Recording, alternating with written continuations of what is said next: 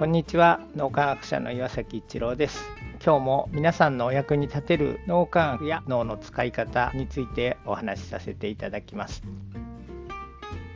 人は苦しまないと成長できないのかということについて今日は脳科学の視点からみんなで掘り下げていこうと思います。まあ、よく成長するには苦しまないと成長しないみたいなことを聞きますけども脳科学の視点から言うとですね脳というのは脳の成長サイクルというのをぐるぐる回して成長進化していきますこの脳の成長サイクルっていうのは経験をしてあ自分でアクションをとってそしてそれを振り返ってさらに改善して次のアクションをとって振り返ってまたアクションをとって振り返っていくということを繰り返していくそれが体験というものですね。になっていって繰り返せば繰り返すほど一つの分野についてですけど脳が成長進化していきます。この例がいいかどうかは分かりません。例えばオリンピックとか世界的なこう競技会でメダルが取れるというようなスポーツ選手っていうのは少なくともその分野においては誰よりも成長サイクルをぐるぐるぐるぐる回して練習をしてきた人あるいはこう試合とかでも成長サイクルを一生懸命に回してきた人が上位に入りやすいということですね。その成長サイクルを数多く回すというのが脳の進化成長に必要なんですけどもそれを回すのに苦しまないといけないのかっていうことなんですが成長サイクルを回せば回すほどいいわけなのででしかもその成長サイクルっていうのはポジティブなエネルギーによって回されているということも分かってきています。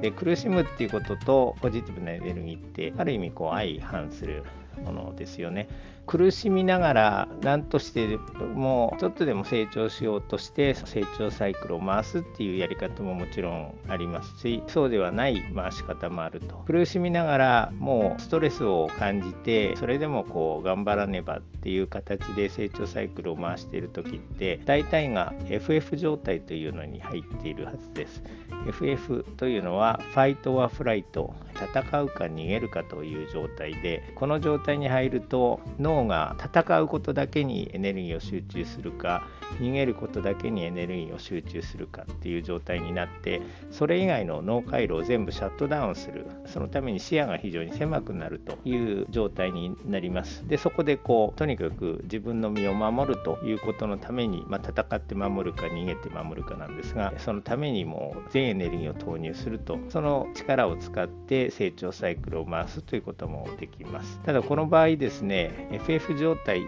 一時的にはいいんですがすごく力も出ますしところがずっと FF 状態に入っているとストレスホルモンというのは体の中でだんだん上がってきてそれが慢性化すると脳を破壊するということが起こります。なので FF 状態って一過性ではいいんですがそれでずっと成長サイクルを回し続けるということをするとだんだん頑張ろうっていう気持ちが慣れてくる。場合によってはこう燃え尽き症候群みたいになってしまうこともあります。それに対してそうではないやり方っていうのがあってこれがフロー状態というものです。ゾーンとも言いますけどもフロー状態に入るっていうのはですねフロー状態っていうのはリラックスした集中状態と言われていてその状態に入るとと物事がこうサクサク進む。自分のやってるアクティビティともう自分がこう一つになったようなある意味こう自分がなくなってそのアクティビティそのものになったような感覚になります。そして環境とも非常にこう調和して気持ちがいいまさに無重力状態でこうサクサクものが進んでるような状態になるというふうに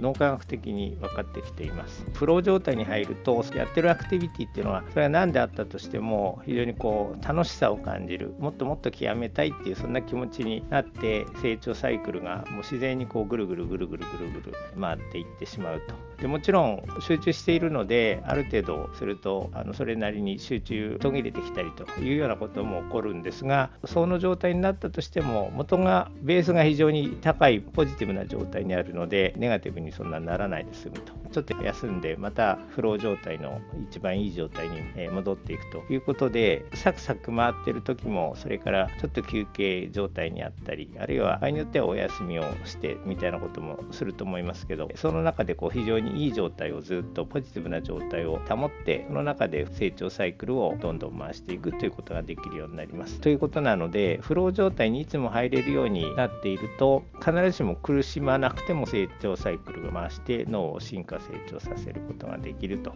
いうことになります。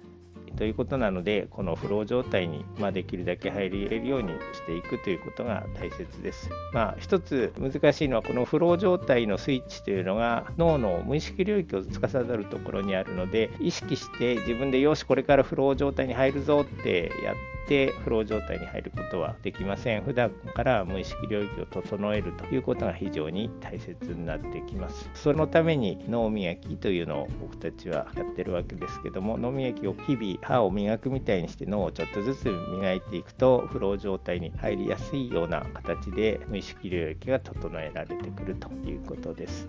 はい、今日も何かのヒントになると嬉しく思います。ありがとうございました。